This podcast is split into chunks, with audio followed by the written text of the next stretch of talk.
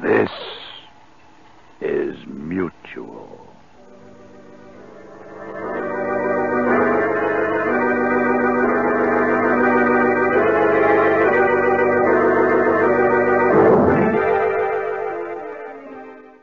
The following audio drama is rated G for general audiences. How do I?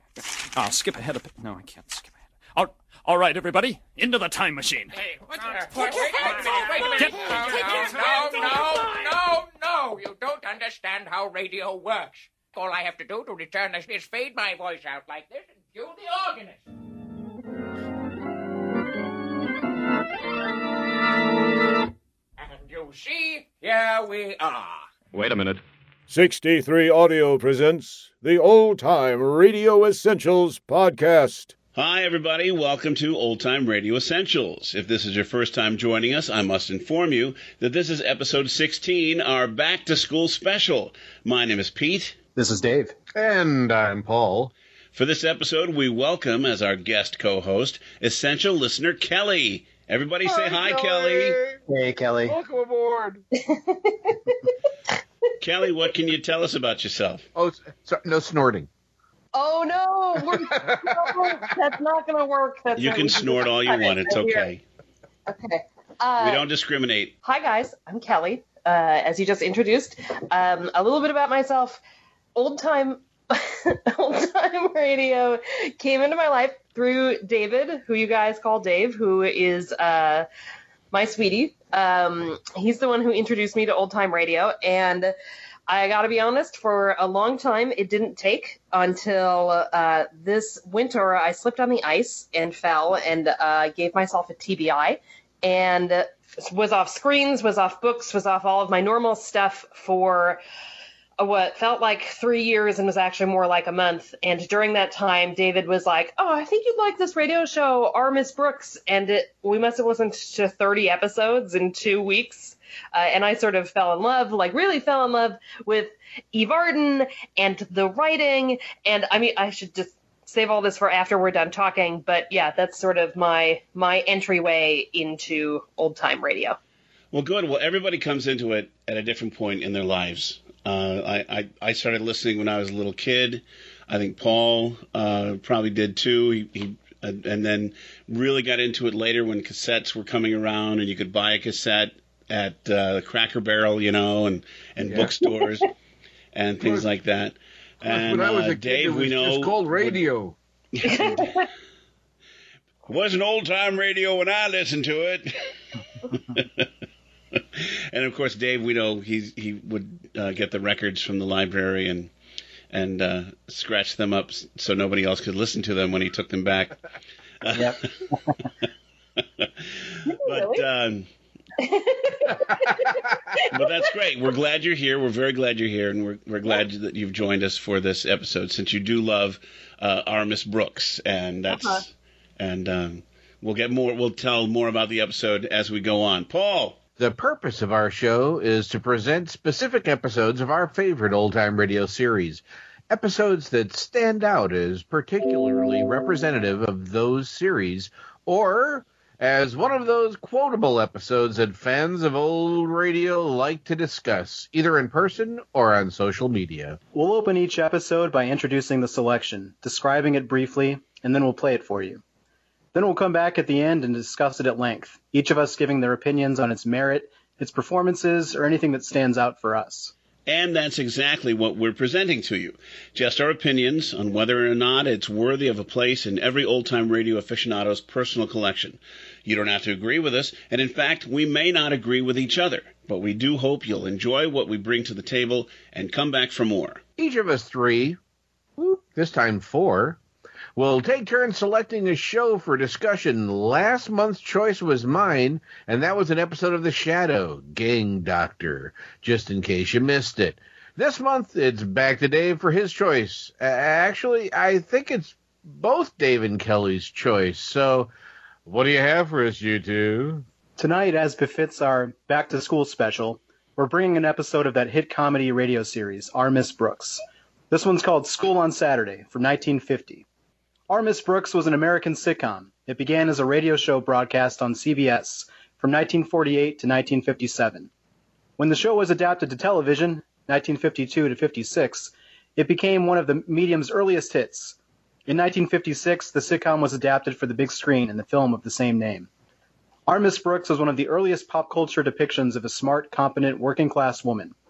During its run on radio and television, Eve Arden was lauded for humanizing the American teacher and was even made an honorary member of the National Education Association, one of the largest labor unions in the U.S. Our Miss Brooks starred Eve Arden as sardonic high school teacher Connie Brooks, supported by brilliant comic character actor Gale Gordon as the principal, and eventual cinematic leading man Jeff Chandler as her reluctant love interest and fellow teacher Miss Boynton. Mr. Boynton. Did I just say Miss Boynton? Mr. Boynton. That would have been really groundbreaking.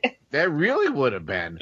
Arden, Arden had already made her name as a supporting actress in such dramatic films as Mildred Pierce and the Marx Brothers comedy At the Circus.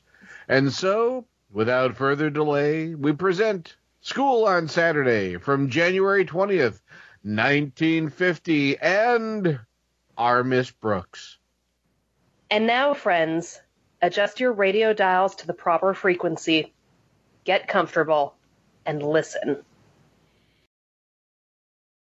Colgate Dental Cream to clean your breath while you clean your teeth and help stop tooth decay, and Lustre Creme Shampoo for soft, glamorous, caressable hair bring you Our Miss Brooks starring Eve Arden.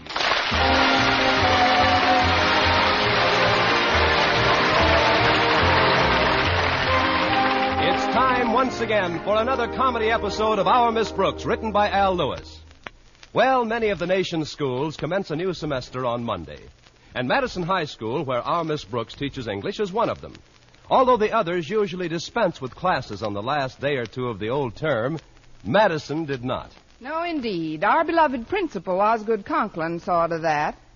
In fact, he was quite chagrined when a cloudburst last Friday kept almost all of the student body at home. Even members of the faculty didn't get down, except a handful of teachers, me. Since Mr. Conklin didn't show up until quite late, I took it upon myself to dismiss the few soaked pupils who were floating around the halls. Saturday morning at breakfast, I discussed the situation with my landlady. And what did Mr. Conklin say when you told him you had canceled school for the day, Connie? He didn't say a word, Miss, Mrs. Davis, until he came down off the ceiling. Then he accused me of usurping his function as a principal and throwing a monkey wrench into his plan for getting the jump on the other schools. What sort of plan did he have, Connie? Well, he felt that schedules should be revised and classes assigned before the first day of the new semester. Hence, we have all been invited to appear at school today. But this is Saturday, Connie. Mr. Conklin hasn't the authority to make anybody come to school. He doesn't make anybody come. He's put it on a voluntary basis. For both the student body and the faculty, it's strictly optional. Really? Of course. Come or die. I can't understand some of you teachers, Connie.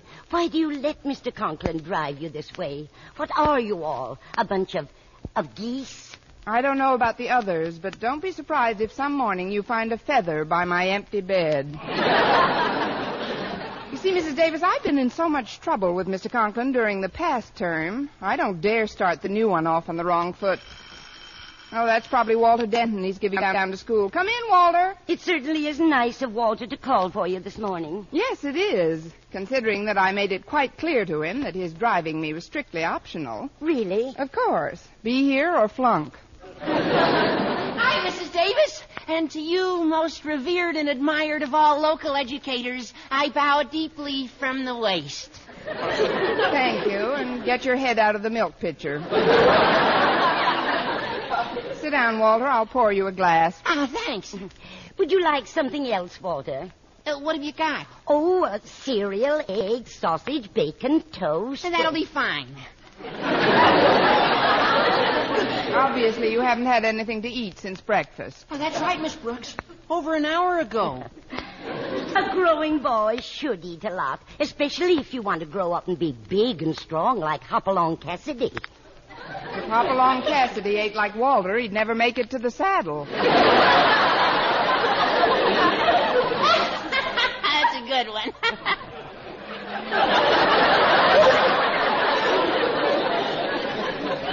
go fix a nice plate for you, Walter. oh, uh, how do you take your eggs? Four in the mouth and six intravenously. Gosh, Miss Brooks, you make me sound like a pig. Uh, just scramble a few with some bacon and sausages, Mrs. Davis, please. All right, dear. Well, this is great. What better way to start off the day than a resounding second breakfast with my favorite school teacher? For a kid who's going to school on Saturday, you sound pretty chipper, Walter. Ah, but that's where you're wrong, Miss Brooks. I'm not going to school today. None of the students are.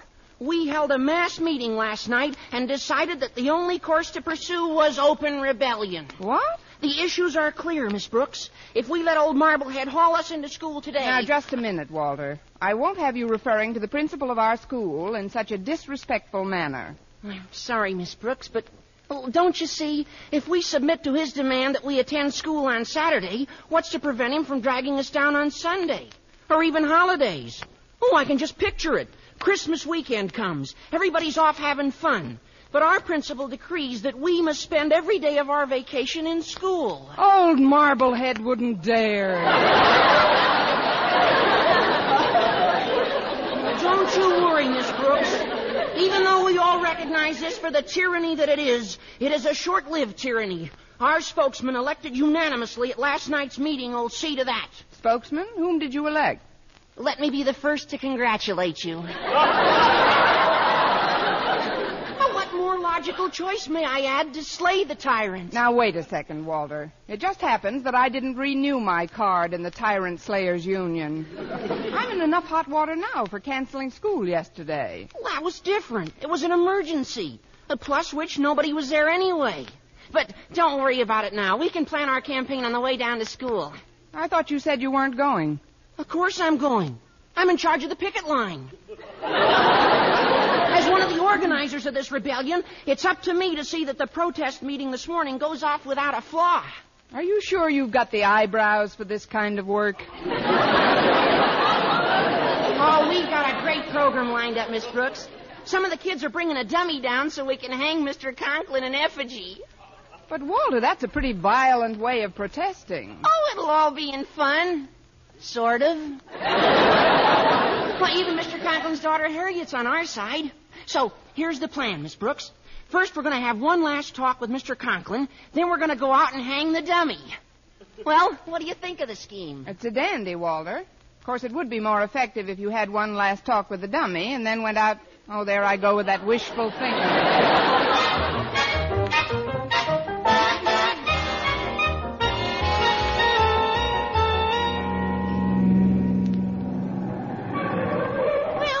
Miss Brooks. For a group who decided not to come to school today, there's quite a crowd on the campus. I wonder where Stretch Snodgrass is.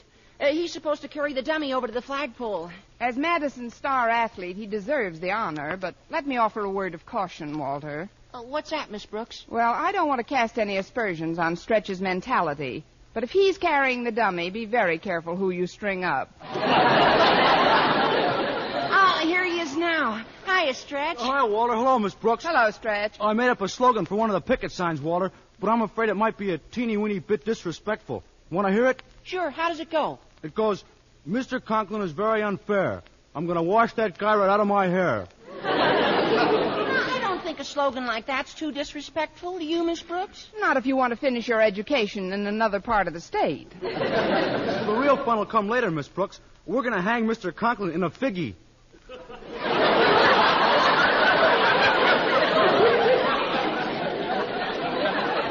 A what? In a figgy. Will he fit in a figgy? No, he means in effigy, Miss Brooks. Oh. I kind of liked it the other way. Yeah, I better get the thing now. I'll see you later, Miss Brooks. Bye, Walter. Uh, so long, pal. Well, everything's rolling right along. Uh, let's see if Mr. Conklin got here yet. Hello, Miss Brooks. Walter? Well, I just talked to Daddy, and he's livid. He blames you for the entire insurrection, Miss Brooks. Me? I tried to reason with him. I even told him that you weren't present when we named you our spokesman, although it was a foregone conclusion that you'd accept the honor with great enthusiasm. That's getting me off the hook. Daddy says if you hadn't canceled school yesterday, this wouldn't have happened. You're in an awful spot. Gosh, I didn't mean to get you into such a jam, Miss Brooks. Well, I'm in it, and it's up to me to get out of it. Please don't think I'm a Benedict Arnold, but I'd better get up on the school steps and have a little talk with some of these strikers. Well, it probably won't do any good, but I can't blame you for trying. Students! Uh, boys and girls, I'd like to talk to you for just a moment. Quiet, please. Thank you. Now, I'm sure you all have as much pride in your school as any members of the faculty have, or as its principal, Mr. Conklin, has. Uh, please, please, I'm just trying to tell you that by working for a few hours today, we can be prepared to launch our new semester on Monday with a minimum of confusion, thus assuring us of a better start toward that degree of scholastic excellence which has always prevailed at Madison High. Remember, students, education is your sacred heritage, your guaranteed right under the Constitution, as well as the Bill of Rights, which ensures us all of the benefits and privileges which every American has come to feel.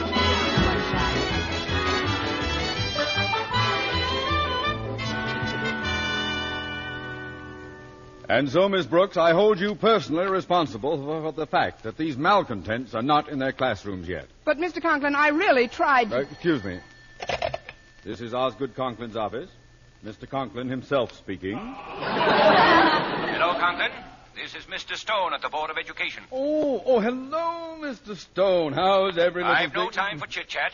A rather disturbing rumor has reached me to the effect that you've summoned your student body to school today. My student body? You realize, of course, that such an action on your part without sanction from the board would constitute a breach of authority that could lead to your immediate dismissal? Uh, uh, yes, sir, yes, of course.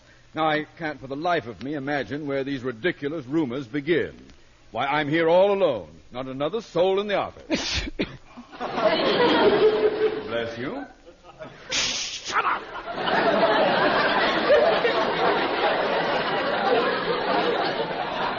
I'm, I'm, I'm, I'm sorry, sir. My uh, cat has a cold. Uh, but uh, about that rumor. The only reason I'm in the office is to get out some letters. Good, good. I thought you had better sense than to do anything that autocratic. Oh, uh, uh, by the way, Osgood, I'll be in your neighborhood in a little while. Perhaps I'll drop in to discuss some board matters with you. Uh, Fine, Mr. Stone. That'll be just grand. I'll look forward to seeing you. Very well. Goodbye, Osgood. Goodbye, Mr. Stone. Well, Miss Brooks, sometimes everything happens for the best. Because of you, no child has set foot in this building as yet. Is that right? I guess not, Mr. Conklin, but if you'll just wait until I'll, I. I'll be frank with you, Miss Brooks. If they had come in, it could have meant my dismissal. I don't understand Mr. Stone's attitude, but, well, go out to your youthful charges and inform them that there is no school today. Oh, fine, Mr. Conklin.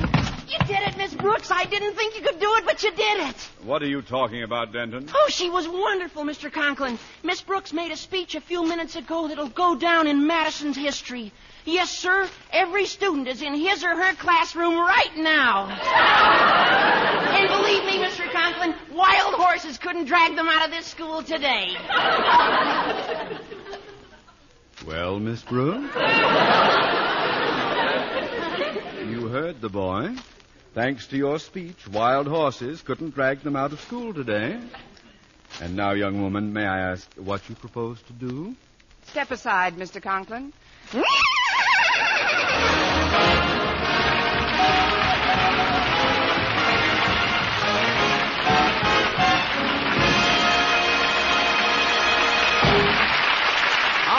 Brooks, starring Eve Arden, will continue in just a moment. But first, here is Verne Smith. No other dentifrice offers proof of such results. Proof that Colgate Dental Cream helps stop tooth decay before it starts. Two years research at leading universities using Colgate Dental Cream, hundreds of case histories, makes this the most conclusive proof in all dentifrice history on tooth decay. Conclusive proof that when teeth are brushed with Colgates right after eating, Colgate Dental Cream helps stop tooth decay before it starts. yes, the toothpaste you use to clean your breath while you clean your teeth now offers a safe, proved way to reduce tooth decay. Modern science shows decay is caused by mouth acids, which are at their worst right after eating. Brushing teeth with Colgates as directed helps remove acids before they harm enamel. Colgate Dental Cream has been proved to contain all the necessary ingredients, including an exclusive patented ingredient for effective daily dental care. Get Colgate Dental Cream today. Big economy size, only 59 cents. Always use Colgate Dental Cream to clean your breath while you clean your teeth and help stop tooth decay before it starts. Remember, no other dentifrice offers proof of such results.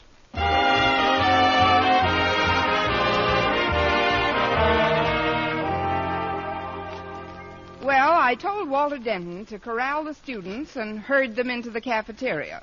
While I was waiting for them to assemble, I corralled Mr. Boynton and herded him into a corner table. Over a cup of coffee, I told him of Mr. Conklin's dilemma. As usual, Mr. Boynton was extremely sympathetic. So you see, if these kids don't go home at once, Mr. Conklin can get in big trouble with the board. Well, that's his worry. Oh, he should have known better than to ask students to come to school on Saturday, let alone the faculty. I wish he would let alone the faculty. but we're in it now. At least I am, up to our necks. At least my neck. Fine English teacher. Well, I, I don't like to see you distressed about it. Now, look, when we do leave here, how about going someplace, just the two of us? What sort of place did you have in mind, Mr. Boynton? Well, I don't know. It's a date. I, I thought maybe you'd enjoy the, the zoo again today. Now, I understand they've got a yak over there that's over 60 years old. Honestly? Yeah, that's pretty old for a yak, you know. Oh, I know. then old yaks are so much more fun than young yaks, don't you think? or don't you care? I know I don't. Well, I got most of the kids in, Miss Brooks. Oh, hi, Mr. Boynton. Oh, hello, Walter. I'll hold this chair for you, Miss Brooks. Go ahead. Get up on it and make your speech. Thanks, Walter. Uh, students, attention, please. I've called you here for some very good news. You don't have to stay in school today. Oh, but Miss Brooks, after your speech of this morning, we want to stay. Don't you believe it? This, after all, is Saturday, a holiday. One to which you are not only entitled by law, but which is guaranteed to you by the Constitution, by the Bill of Rights and every other document so carefully prepared to safeguard the interest of you, the future leaders of our great nation.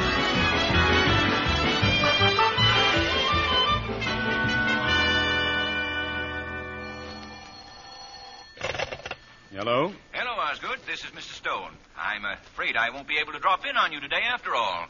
My wife's been driving my car all week, and it's pretty well shot. Yes. yes, I've seen her. Your your your car, that is, your car. Uh, I'm sorry you can't drop in, though, Mr. Stone. But when you do pay us a visit, you'll find as smooth a running educational operation as there is in this country. I'm sure of it, Osgood. Well, goodbye for now. Goodbye, sir, and thanks for calling.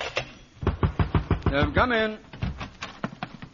It's me, Mr. Conklin. I've told the students that they can go home any time they want to. What?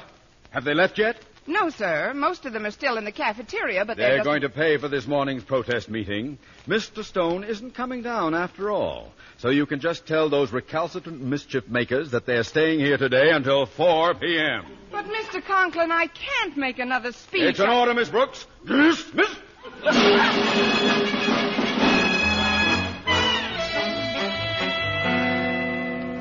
So, by working for a few hours today, we can be assured of a better start toward that degree of scholastic excellence which has always prevailed at Madison High. Remember, students, education is your sacred heritage, your guaranteed right under the Constitution, as well as the Bill of Rights, which ensures us all the benefits and privileges which every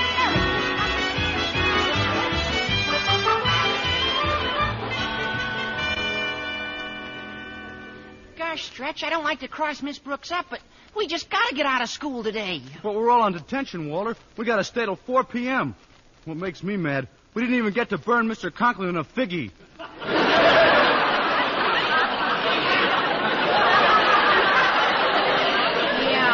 I know it's stretching. Hey, wait a minute. You just gave me an idea. Suppose we had a fire drill. Then when we all ran out of school, we could just forget to stop running until we got home. Yeah, but the control for the fire alarm bell is in Mr. Conklin's office, and he ain't going to ring it for no reason. Then let's give him a reason. You mean start a fire? No, no, not a real fire, Stretch. A fake one. We can get some dry ice in the cafeteria kitchen and drop it in a bucket of water. Oh, that makes the most beautiful smoke you ever saw. And then we just fan it under old Marblehead's door until it fills his office.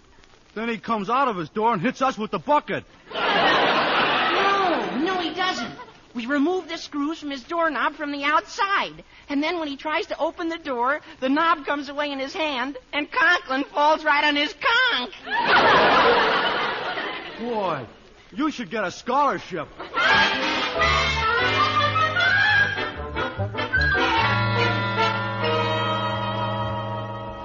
So, Miss Brooks, you've informed the student body that they're all under detention until four? Yes, sir, I did. But suppose Mr. Stone does come over and discovers that you're keeping us all in school on a holiday. Ah, but he won't, Miss Brooks. He has no way to get here. His car broke down. Suppose he decided to walk over. Walk over?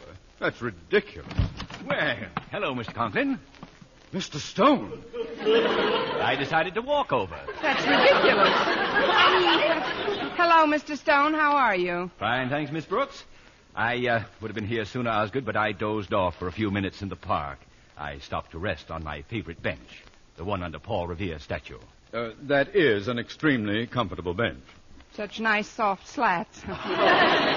Uh, tell me, Miss Brooks, uh, what brought you to Old Madison today? Old Mr. Conklin. Uh, that is, Mr. Conklin asked me to type some letters for him. Uh, yes, yes, that's it. She's typing some letters for me.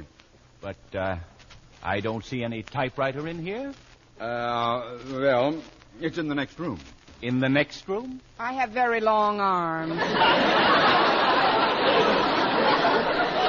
Uh, but now that we've finished, Mr. Conklin, why don't you drive Mr. Stone home instead of remaining in this stuffy old, empty old school? A splendid idea. Come along, Mr. Uh, Stone. not so fast, We'll- Osgood. There are several things. That, uh, what's that? Ah, there must be someone loitering in the hall. Impossible. There's no one in school today. But I'd swear I, I just saw that doorknob turning. Turning into what? And what's that swirling in under the door? Oh, that's nothing but smoke. Yes, that, that's all it is. Just smoke. Oh, of course, that's all it is. Smoke. Smoke! Good heavens, the school's on fire! Let's get out of here. Follow me. Oh! The doorknob came away in his hand. Oh, let me help you up, Mr. Stone. Mr. Stone? He fell on the back of his head, Mr. Conklin. He's unconscious. Quick, quick, Miss Brooks. Crawl through the window and run around and open the door from the outside. I'll try to revive Mr. Stone. yes, sir. Smoke's getting pretty thick in here. I can hardly see you, Miss Brooks. I can't see you at all, Mr. Conklin. I never could.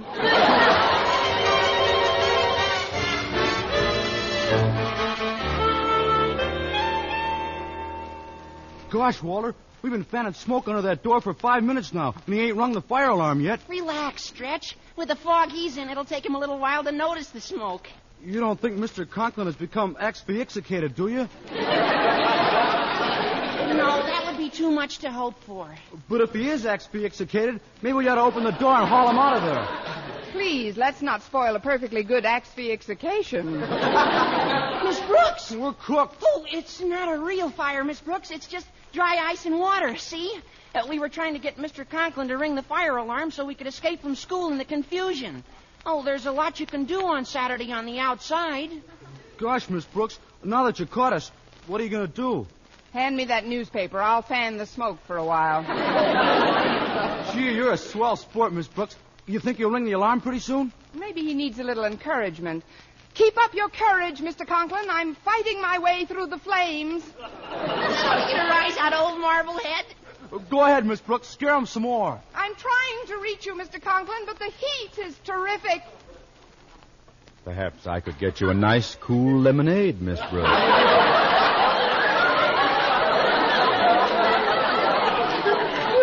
Oh, not right now, thanks. I've got to keep fanning this dry ice and.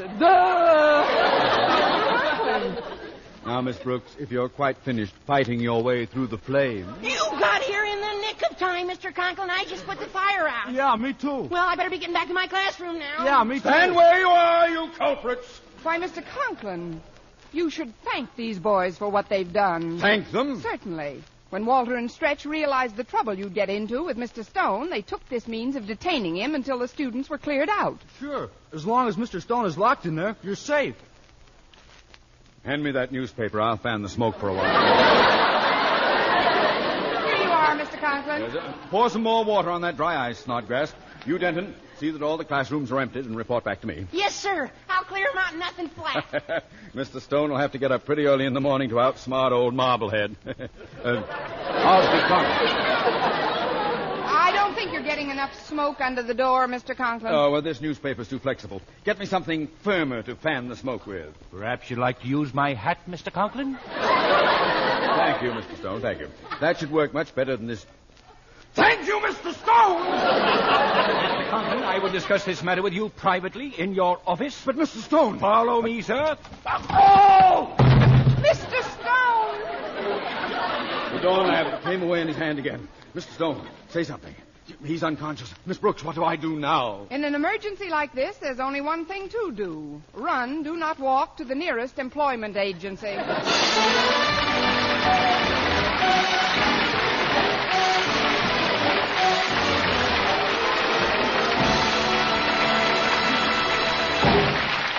Eve Arden as our Miss Brooks returns in just a moment, but first. Dream girl, dream girl, beautiful Lustre Creme girl. Tonight, yes, tonight, show him how much lovelier your hair can look after a Lustre Creme shampoo. Lustre Creme, world's finest shampoo. No other shampoo in the world gives K. Dumit's magic blend of secret ingredients plus gentle lanolin. Not a soap, not a liquid. Lustre Creme shampoo leaves hair three ways lovelier. Fragrantly clean, free of loose dandruff, glistening with sheen, soft, manageable. Even in hardest water, Lustre Creme lathers instantly. No special rinse needed after a Lustre Creme shampoo. So gentle, Lustre Creme is wonderful even for children's hair. Tonight, yes, tonight, try Lustre Creme shampoo. Dream girl, dream girl, beautiful Lustre Creme girl. You owe your crowning glory to a Lustre Creme shampoo. And now, once again, here is our Miss Brooks. Well, after Mr. Stone knocked himself out for the second time, I did some pretty fast thinking and came up with a desperation tactic. Recalling his remark that he had dozed on a park bench, I enlisted the aid of Mr. Boynton, and we hauled the head of the board over to the statue of Paul Revere. Oh, he's still out cold, Miss Brooks. I'll try the smelling salts again. There. Put them away, Mr. Boynton. He's coming too. Hmm. Wake up, Mr. Stone. Wake up. Huh? What's that? Oh, Miss Brooks. About that fire. If you'll step into Mr. Conklin's office. I... Mr. Conklin's office? Where is it? Good heavens, the school is burned down. School? What school? Now, listen, Miss Brooks. When I first saw you today. Today? Why, I haven't seen you in two weeks, Mr. Stone. Since there was no school today, Mr. Boynton and I decided to stroll through the park. Yes, sir. And when we saw you dozing, we thought we'd better awaken you before you rolled off that bench. Bench? Park? I... Oh, I do remember stopping to rest, but I... Oh, what a nightmare I've just had. Oh, maybe you'd better go home and get some real rest, Mr. Stone. Eh, excellent suggestion. I'll go right home and. I... Wait a minute. Uh, what's the matter? How did I get this doorknob in my hand? Doorknob? Oh, that. That must have fallen from Paul Revere's statue. From Paul Revere's statue? Of course. With the British coming, he was in an awful rush. Next week, tune into another Our Miss Brooks show brought to you by Lustre Creme Shampoo for soft, glamorous, caressable hair and Colgate Dental Cream to clean your breath while you clean your teeth and help stop tooth decay. Our Miss Brooks, starring Eve Arden, is produced by Larry Berns, directed by Al Lewis, with music by Wilbur Hatch. Mr. Boynton is played by Jeff Chandler, Mr. Conklin by Gale Gordon. Others in tonight's cast were Jane Morgan, Dick Crenna, Gloria McMillan, Bill Johnstone, and Leonard Smith.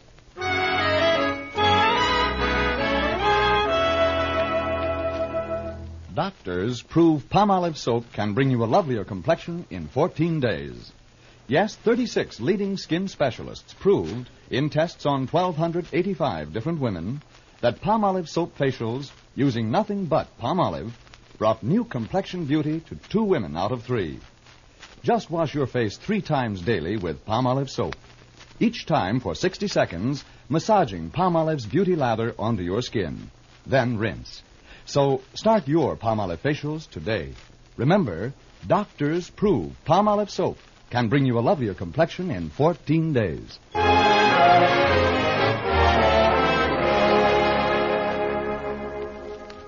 Today, more than ever before, America's security depends upon us as individuals. And if we really care what happens to us, our children, our country, we must at any cost defy vicious racial and religious biases from those around us. For unless we do, we will be a people divided, our claims of freedom and democracy only empty gestures. Let's work together as a team to keep the freedom we all enjoy. For mystery liberally sprinkled with laughs, listen to Mr. and Mrs. North, the exciting, fun-packed adventures of an amateur detective and his beautiful wife. Tune in Tuesday evening over most of these same stations. And be with us again next week at this same time for another comedy episode of Our Miss Brooks. Bob LeMond speaking. This is CBS, the Columbia Broadcasting System.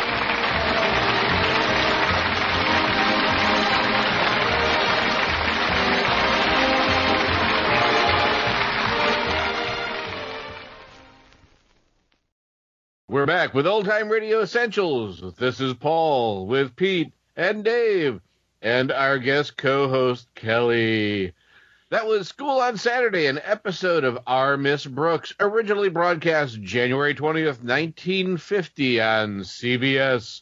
Dave and Kelly, this was your selection for this installment. What made you choose it? Uh, I think saying our selection is probably a little bit generous. Uh, David has been doing this you know he's been doing this podcast for a little bit now and i've just been saying do Our Miss brooks and have me on as a guest. But uh, so this is this is our selection and okay i have to take a moment to take a deep breath because i love eve arden. I love her. I think she is very talented and she really displays that in this radio program. And I think that, like I said, I'm not a huge old time radio fan. So the fact that I find her character still compelling and interesting and engaging, you know, what, 69 years after this episode first aired, I think that that's really powerful and meaningful. So that was, and this School on a Saturday encompasses for me so much of what I love about the show. The fact that the writing is really tightly done and the jokes are all just on point and the actors make the jokes sound like like they are your wittiest, fastest friend. Nothing ever. I I don't necessarily see the jokes coming, and nobody steps on one another. And I need to take a break in my enthusiasm and let David talk a little bit. So. no, no, we like it. No, we, we like, like, that. Don't we, we like that a lot. Yeah, for me, this is um this is a show that I kind of missed out on as a kid. I listened to a fair number of old time radio comedies like Jack Benny, uh, Duffy's Tavern a lot. But for whatever reason, Our Miss Brooks just um, flew under the radar, and I never really was exposed to it as a kid. And so I kind of got into it when uh, quarantine started earlier this year. I got into it and then I realized, oh, Kelly would definitely like this show. And so when we were stuck at home, we would just pull it up on YouTube. There'd be, you know, these uploads that would have multiple episodes put together so you could just press play and it would be Our Miss Brooks for the next, you know, two or three hours. and so, uh, in this episode in particular, I just, even before it sort of became, uh, you know, tied in with current events with, you know, all the controversy surrounding kids going back to school it just it was kind of on my personal favorites list, and it seemed even more appropriate just because of, uh, like I said, what's going on in the world right now. So I wanted to bring it to the table, and I wanted to talk with you guys about you know a comedy for a change. All right, good. Well, I I think it's a good choice. There's something going um, on in the world right now. no, not much. Oh, okay. well, I have a kid in school, so uh, it's very pertinent for me, and he's in high school, about to start his senior year. So uh, oh, I'm already saying you're not going back to school. You're not going to set foot in that school, no matter what the school district says. And so we'll see what happens. We will.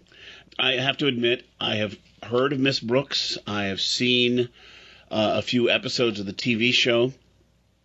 So I can't remember when I saw him. Uh, probably when I was in the Navy. And then I uh, have heard a few snippets of episodes but never really sat down and listened to an, a full episode of, of the radio show. And I have to say, I really missed a lot by not listening to it because I enjoyed the hell out of this. I really did. From the very beginning, when I'm listening to it, and of course, I love Eve Arden's voice. She has that wonderful, uh, dry, sardonic wit. Uh, she can just say anything, and it's funny because she just says it in that relay you know that, and it's natural for her. She never it she it never seems put on. It never seems uh, fake. It's always there. She was that way in at the circus. She was that way in mildred pierce and of course that way every week on our miss brooks. But from the very beginning when she's talking to her landlady and um, she says that um, one of these days you're going to find a feather beside my empty bed Yeah. I laughed so hard at that because that is a direct line to a song that was popular at the time, "Cry of the Wild Goose." From Frankie Laine, it says, "My heart knows what the wild goose knows." It was just a, just a really funny for me. Later on, you hear Stretch, and he's mangling the English language. That was so great. We're gonna hang Mr. Conklin in, in a figgy. Goes, yeah, when she goes, and me, an English teacher. yeah, I because wrote, she I wrote talking. down my favorite joke and or the, my favorite one-liner from this, and it's involving him when uh, when Connie Brooks says, uh, "If he's carrying the dummy, be careful who you string up." Right. Oh, I forgot that same one, David. so he had a cou- stretch had a couple of really good ones. He had uh, the hanging the figgy, and then uh, they're going to suffer from axphixication. and what made it funnier is that that Miss Brooks came in afterwards and said, "Well, he's going to suffer from ax- axphixication too, or something like that." It was just, it was just great. So all the way through, uh, wonderful uh, zingers, wonderful timing on everybody. I mean, the kids. Of course, they're all adults playing teenagers, but uh, um, the guy who played Walter was uh, Richard Crenna, or they bill him as Dick Crenna, but he later became, as an adult, he was Richard Crenna. Um, wonderful uh, character actor. Uh, Jeff Chandler as Mr. Boynton, who was the handsome, rugged, gray-haired, uh, prematurely gray leading man in so many wonderful films, and as Mr. Stone. Died in a weird way. Sorry, I had to throw that in. He did. He did. Yes. He died in a weird way. Um, and died. Pre- he was prematurely gray and prematurely dead. That's for sure. Because he's only in his 40s when he passed away. But did you recognize the voice of Mr. Stone from the school board? Uh, Bill Johnstone, right? Bill Johnstone, right? One of the play, one of the actors who played the Shadow for a while. So that was uh, that was really good to recognize his voice. And of course, Gale Gordon. You as- can't miss as Gale Gordon. Principal Conklin. You just you gotta love that man for his comic timing. He was wonderful Oh, in this show. He was wonderful in Fibber McGee and Molly as uh, as the mayor. He was wonderful in the Lucy show in the '60s. Oh man, just fantastic. And you can always recognize his voice. There was nobody who sounded like Gale Gordon. So for me, I yeah, just all the way around. I'm glad you chose this YouTube because it was a lot of fun to listen to, and even better the second time because I missed some of the jokes the first time around. So it was really good. I wanted to point out that at the very end of the show, there's a public service message about fighting racism, which I felt is uh, still pertinent today, still a valid message, and something that I will probably copy and start playing at the end of my own uh, audio drama podcast. It's just so pertinent. It's very valid. But that's me. Paul, what'd you think of it? Well, I gotta agree with you, Pete. I, I I know Eve Arden, but I don't know her from a whole hell of a lot. I remember her from uh, the old TV show, The Mother-in-Laws. Yeah, that was good. Do you remember that one with Yeah. Kaye Ballard? That that's where I used. That's where I first, as being Italian, got the uh, hand gestures that Kaye Ballard used to do with the biting of the hand and the under the chin. That's where I got that stuff from in the first place. And Eva Arden, and like you said, perfect voice. I mean, you listen to her in this, and because she's mostly delivering zingers a lot of times, Yeah. and her voice is just perfect for that. And the thing that I thought was strange is you- you could tell that she was, you know, this was in a time when the the women weren't thought of equals as much as they are today, and she was just an employee versus you know being up the food chain a little bit further. Because whenever Gale Gordon said something, she did it, as opposed to nowadays it'd be kind of like, yeah, I don't think so. you know, and so I just, I thought for how uh, acerbic she was and tongue in cheek and just back in their face kind of stuff. I thought it was kind of funny how she just decided, you know, she would go with what they told her to do. I Well, yeah, that was, and, and part that of was that was kind is- of funny. It was more of its time. Yeah, and part of that is to to bring on the laughs because she said that we had. Well, of course, we had a choice. It's come to school or or die. and uh, uh, and just the way they would do some things because you would listen to the part where uh, they're out there fanning the smoke under the door. Yeah. and she's talking, and then uh, Mar- was it Marble Pants they called him or Marblehead. Marblehead? Bubblehead. Marblehead, so- and he's and he says his thing, and then sh- startled her, and then while he's saying that, Mister Stone was it? Yeah. Yeah. Yeah, he shows up and startles the uh, the principal, and it was just, and you saw it. You know, I guess nowadays we're more into seeing it coming than they were back then. I don't know because it was fresher then, but it's like you knew it was coming, but you were just wondering how they were going to do their startled bit after you know somebody just delivered almost like two whole lines to them, but they still come back with a startled response Yeah. and they all pulled it off, you know, beautifully. And Yeah. you, you know, the, the the timing was just like this on that thing. It was great. Yeah, really well done. I actually think one of the things that appeal, like one of the reasons I love our Miss Brooks is the fact that they managed to bring that freshness to comedic tropes. You know, so when you're standing outside of an office and you're talking, you know, you're saying something about someone and they walk up behind you, the fact that they managed to make that feel fresh, or the fact that they like weekend at Bernie's to this guy back into the park and like waited there for him to wake up and I was still laughing while while it was happening. I think that that is really appealing in a radio show and it it's it just feels so unexpected because you know the show is as old as it is. So the fact that they can make those tropes feel light and funny, I think is very impressive. Well, yeah, and for me, I did not see it coming, and I was so when I heard it the first time, and I was I was surprised by not by Miss Brooks because she, I knew she would be out there, uh, but but I was surprised by uh, Mr. Conklin, and then Miss Brooks's reaction. Then I was surprised by Mr. Stone because he was apparently passed out, uh, unconscious in the office, and all of a sudden he's awake and he's outside. But it was good. It's more of a surprise on radio because on a TV show they would pan to that person walking up and the other person not seeing it. So the laugh came at the same time as the reaction. You didn't have that anticipatory giggle while you're waiting for that person to discover. Everybody gets surprised at the same time. So I really thought that worked very well.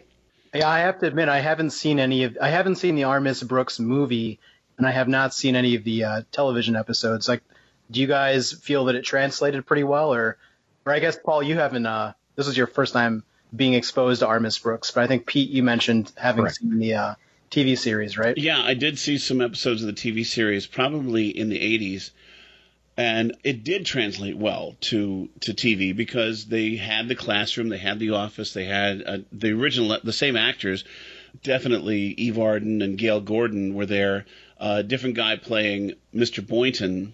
Can't remember who it was, but he was equally handsome, you know, and, and unavailable the way Jeff Chandler was on the radio show and so uh, it, it worked really well because Eve Arden's face is so good as well. You hear her voice, Right. But when you see it on the TV show, you can also see her expression that goes along with the voice, and it's just wonderful all the way around.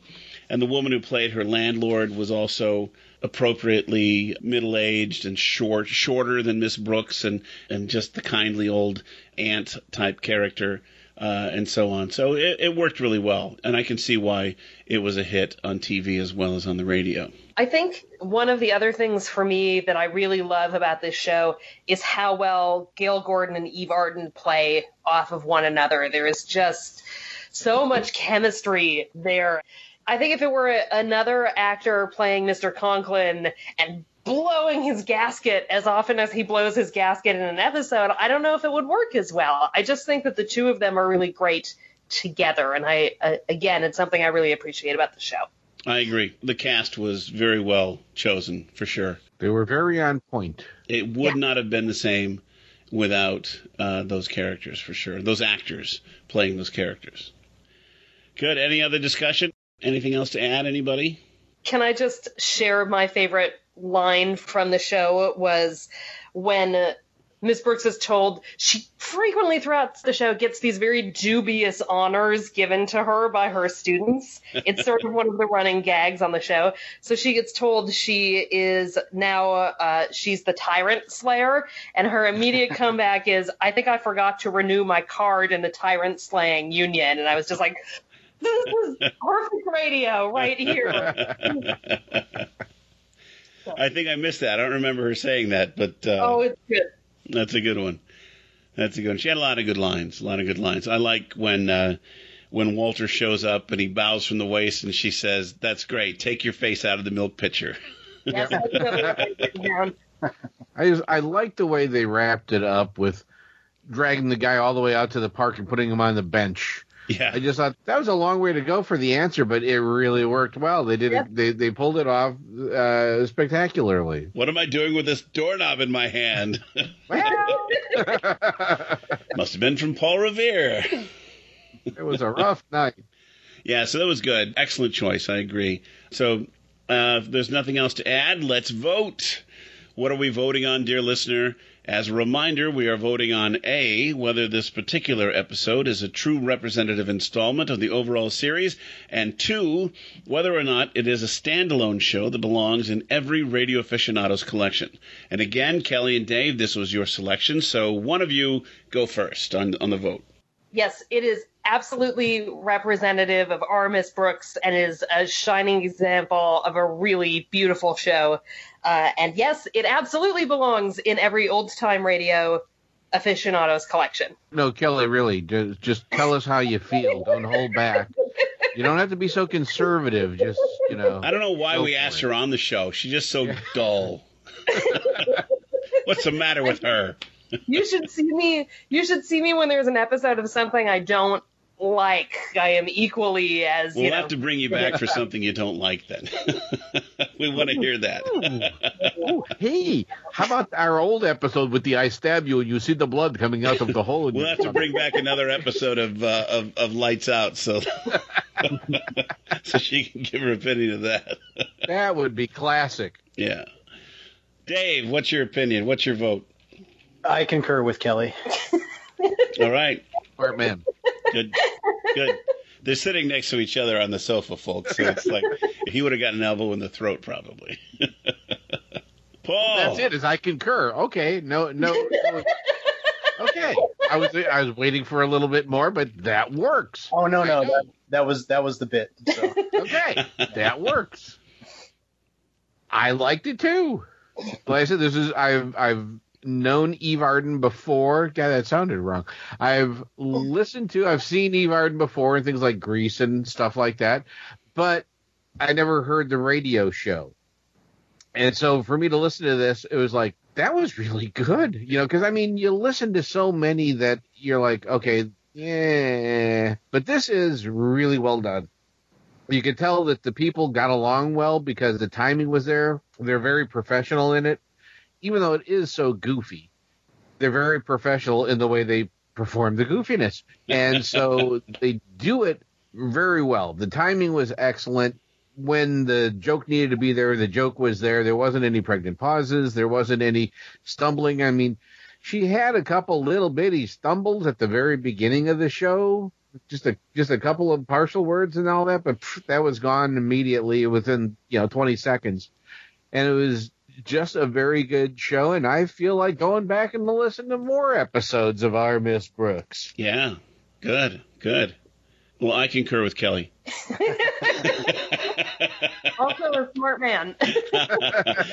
Seriously, I Drink do. I do. It's um, uh, like Paul. I first heard of Eve Arden in the TV show The Mothers-in-Law uh, back in the '60s. I don't remember too much about it other than the names Eve Arden and Kaye Ballard because I was a little kid. But as I was growing up and I was watching old movies, and I would I would recognize her, Eve Arden. I remember her from the show, and now she was in Mildred Pierce, and she was in uh, At the Circus, and she was in all these other wonderful movies and other radio shows. I have heard her on uh, the Danny Kaye show, the Danny Kaye radio show, and I think really, if you hold those two together, she was underused on the Danny Kaye show and she really got into her own as our Miss Brooks and really was allowed to shine and and come into her um, Eve Arden-ness uh, as as Miss Brooks. So really wonderful here, uh, and I do believe it is a representative of the overall series and definitely. Uh, so funny, so funny. You got to have it in your collection. So excellent, good job, everybody, for that. So that is uh, everybody's in favor. So uh, um, thumbs up on both of those categories from all of us. Congratulations. Anybody have anything else to say? Okay. Just, All right. I, I concur with Kelly. also a smart man. Very good. Very good. Okay. Great. This brings us to the end of episode 16 of Old Time Radio Essentials, our back to school special. With Dave Feldman, Paul Arbisi, and me, Pete Lutz. We'd like to thank essential listener Kelly for joining us for this episode, and we hope you had a good time. Yes, I absolutely did. Yeah, because you get you can't just nod, Kelly. We can't hear your head rattle, as my dad used to say. Doesn't in my every case, dad rock say that? noise, but I can't hear your head rattle. Next time, the cycle comes around to me, and I'll be bringing an episode of another hit comedy series, Fibber, McGee, and Molly. So, that's next month on Old Time Radio Essentials. Paul, Dave, and Kelly, tell the masses what they need to know. Old Time Radio Essentials is a production of 63 Audio, a proud member of the Mutual Audio Network. Subscribe on Apple or any other podcatcher that you may use by searching under Mutual Audio Network and or Narada Radio Company. Like us on Facebook at Mutual Audio Fans and at Narada Radio Company Fans and Friends. On Twitter at Essentials Old. If you want to suggest a future episode, write us at f6.3 at gmail.com. That's the letter F, the number 6, the word point, P-O-I-N-T, and the number 3 at gmail.com. Put the word essentials in the subject line. And if you'd like to be a guest co host on a future episode of Old Time Radio Essentials, send a request with a suggested series selection you'd like to discuss with us to that same email address. Okay, it's time to wrap things up. Remember, friends, we're always happy to hear from our listeners, so please do send us feedback and more suggestions. And if you didn't catch our email when Paul spelled it out, look for it in the show notes. And that's it for now, everybody. Join us next time for another fun installment of Old Time Radio Essentials. Bye bye for now. Bye, kids. Bye. I want to concur with Kelly one more time before we leave. Me too. I can't help but concur with Kelly. My life would be so much easier if all men just did this. I concur. You cur. You cur. You're a con.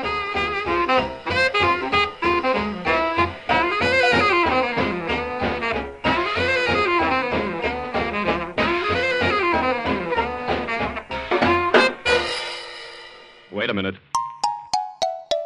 63 Audio. This is mutual.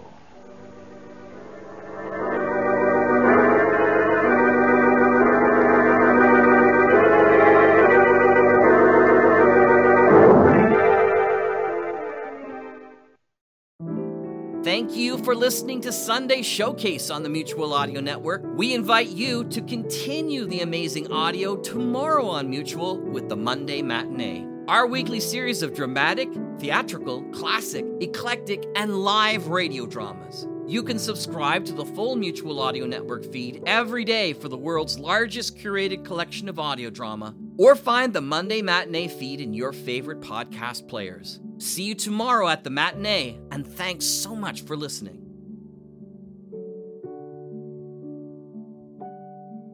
The Mutual Audio Network. Listening and imagining together.